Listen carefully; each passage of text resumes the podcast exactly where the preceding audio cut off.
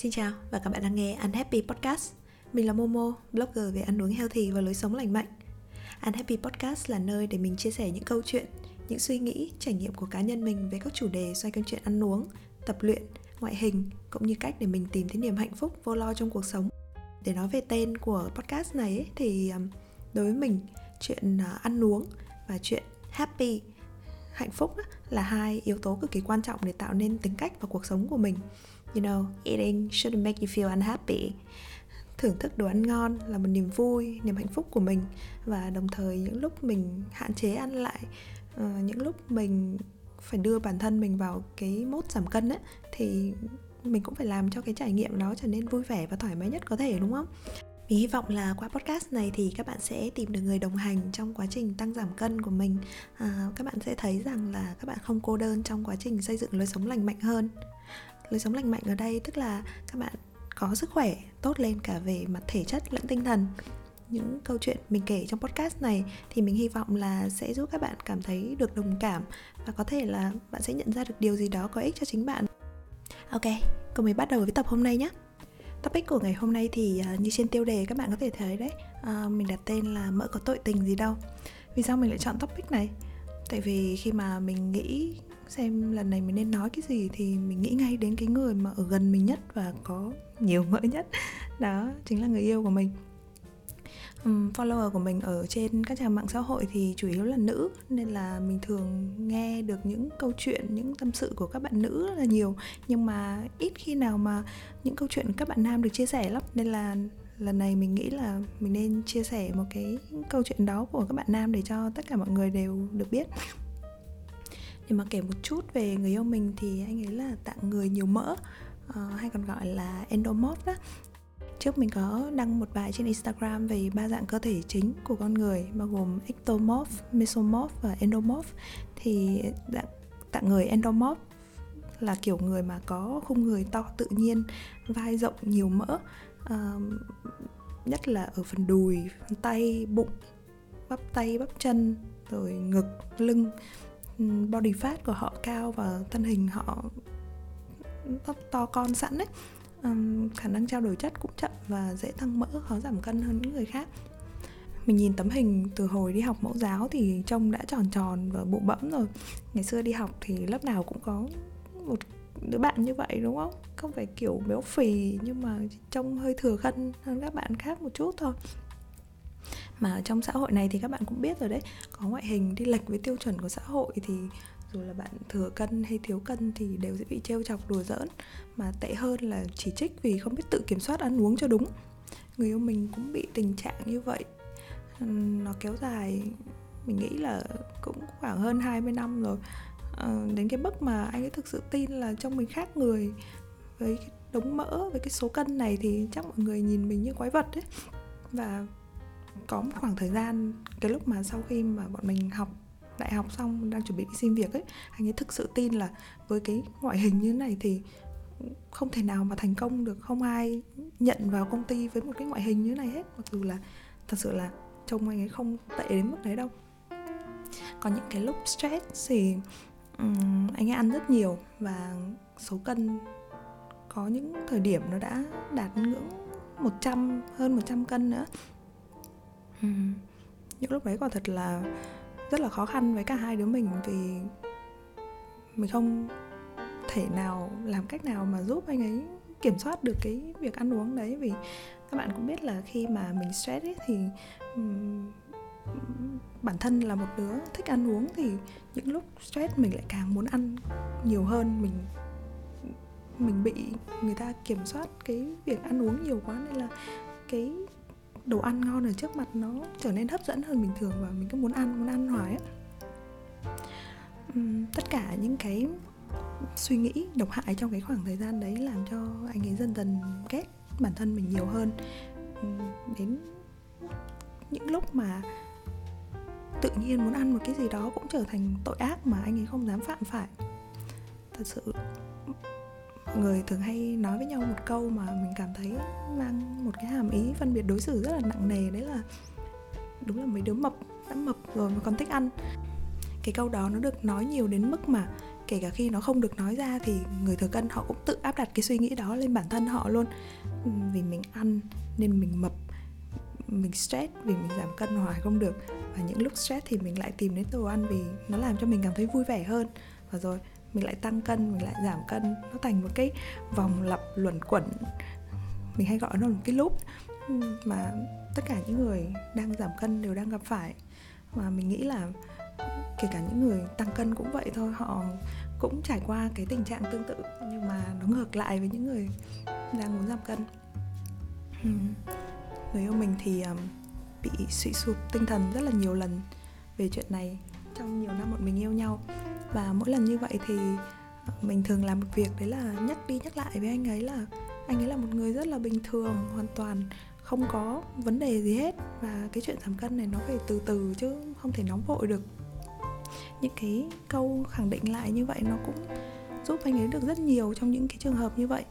Nhưng mà hạn sử dụng của nó thì chỉ kéo dài được đến cái lần suy sụp tiếp theo thôi. Một hai tháng trước thì anh ấy có bị mental breakdown khá là nặng.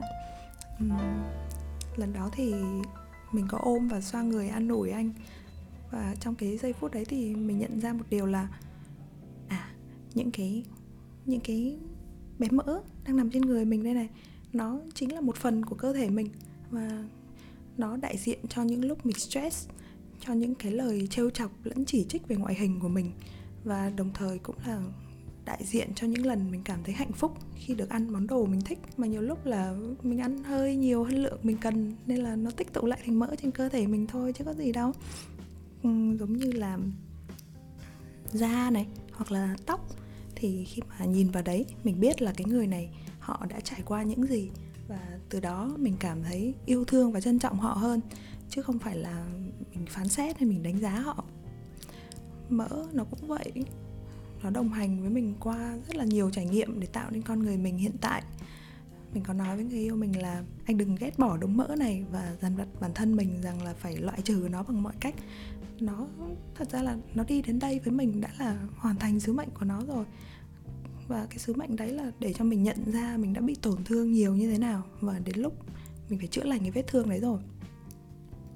Và em nghĩ là bây giờ chính là thời điểm mà anh nên yêu thương nó và tạm biệt nó một cách vui vẻ nhất tất nhiên là sẽ mất một thời gian dài, vì lúc nó tích tụ vào cơ thể mình cũng mất một thời gian dài như vậy mà. Nên là mình, hai đứa mình cùng đồng hành với nhau để cho nó ra đi một cách tự nhiên nhất nhé. Sau cái lần nói chuyện đấy thì mình cảm thấy là anh có một sự thay đổi rất là rõ rệt trong cái cách nhìn nhận về chuyện ăn uống và giảm cân. Những cái khoảnh khắc tự ti với cơ thể nó cũng dần dần biến mất từng ngày nó là cả một cái quá trình dài nó không nó không đến ngay đâu. Nó nó từng ngày từng ngày. Kiểu đến một cái lúc mà tự nhiên mình cảm thấy tự tin với cơ thể mà mình không nhận ra là mình đã thay đổi nhiều như thế. Uhm, anh bắt đầu yêu thương bản thân mình hơn.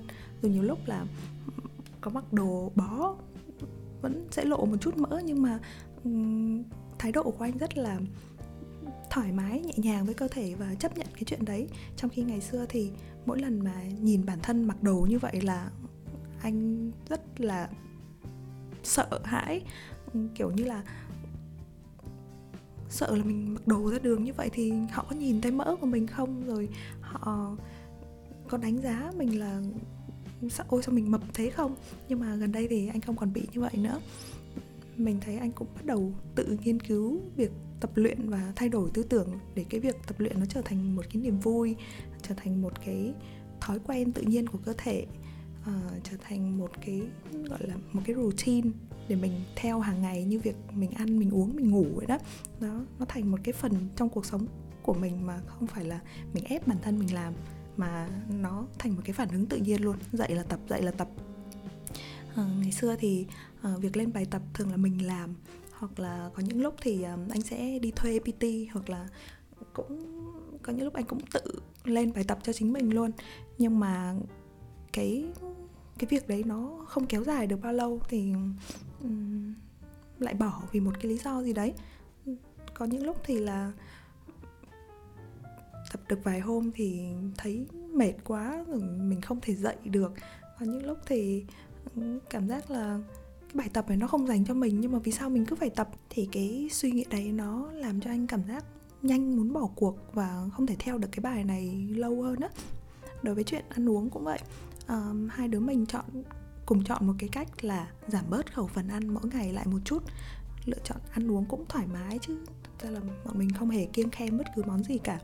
Cái điều này ấy, nó cực kỳ là quan trọng vì mỗi ngày chúng mình đều cảm thấy vui vẻ và thoải mái hơn với chuyện ăn uống và tập luyện mình không dành quá nhiều năng lượng cũng như là không dành nhiều cái cảm xúc cho nó mà chỉ tập trung làm việc đi làm rồi tận hưởng cuộc sống thôi.